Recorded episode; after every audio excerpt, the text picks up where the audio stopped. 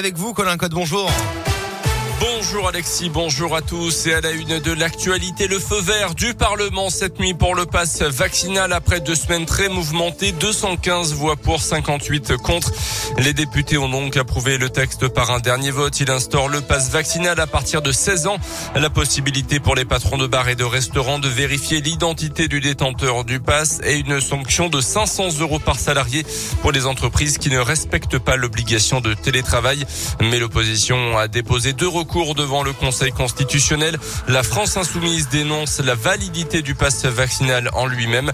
Le Parti socialiste a également déposé un recours contre la possibilité justement pour les gérants de restaurants et de bars, notamment de contrôler les identités. Euh, les sages ont sept jours désormais pour se prononcer, mais ils pourraient statuer en urgence d'ici la fin de la semaine. Le gouvernement espère toujours une entrée en vigueur euh, du texte du pass vaccinal la semaine prochaine. Dans l'actu également en Auvergne, un spécialiste de l'usurpation d'identité condamné à 18 mois de prison ferme par le tribunal correctionnel de Clermont qui a également décerné un mandat d'arrêt à son encontre. L'affaire a débuté au Jardin Lecoq à Clermont en juillet 2019. Un homme en état d'ivresse avait été interpellé pour violence notamment sur les policiers puis condamné quelques mois plus tard à de la prison avec sursis sauf que son identité n'était pas la bonne. Depuis près de 10 ans, il usurpe en permanence l'identité d'un homme qu'il connaît bien pour avoir été placé à son adolescence chez ses parents qui étaient alors famille d'accueil. Selon la Le prévenu devra également verser 3000 euros de dommages et intérêts à la victime au titre du préjudice moral. Un jeune de 24 ans convoqué devant la justice samedi matin au volant d'une voiture. Il avait percuté la vitrine d'un supermarché avenue Berthelot à Clermont. Avant de prendre la fuite, il a quand même pu être interpellé au domicile de ses parents peu de temps après. Il n'avait pas consommé d'alcool d'après les premiers éléments. On vous parle ce matin d'une très belle leçon de courage. C'était à Givor, dans la région. Il y a un an, jour pour jour, Maïdine Rachedi, 16 ans, sauvait la vie d'une jeune femme qui tentait de mettre fin à ses jours. Euh, devenu sapeur-pompier volontaire, il a reçu la médaille de la fraternité au mois de novembre dernier. Il raconte au micro Radioscoop de Léa Dupérin.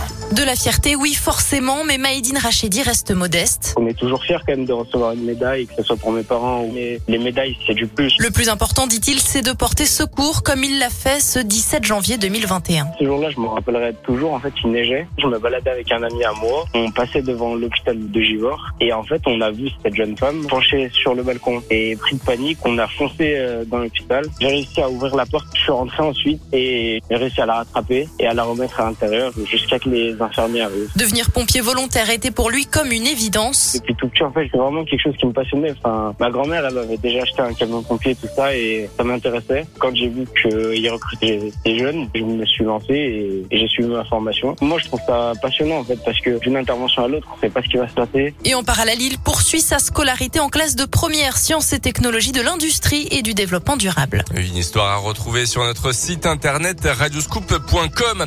Du foot avec des fortunes diverses pour nos clubs ce week-end en Ligue 1. Lyon a renoué avec la victoire à 3. En revanche, nos Clermontois ont de nouveau coulé sur la pelouse de Monaco. Cette fois-ci, défaite lourde, 4 buts à 0. Saint-Etienne s'enfonce après sa défaite samedi dans les arrêts de jeu à Lens de Buzyn. Et puis un mot de tennis aussi avec le début ce lundi de l'Open d'Australie à Melbourne. Sans Novak Djokovic, le numéro un mondial non vacciné a été expulsé du pays après un feuilleton politico-judiciaire. En France, la Fédération française de tennis envisageait un temps d'accueillir justement les sportifs étrangers non vaccinés, notamment pour Roland Garros. Mais la ministre des Sports a dit non. Les sportifs seront soumis comme tout le monde au pass vaccinal.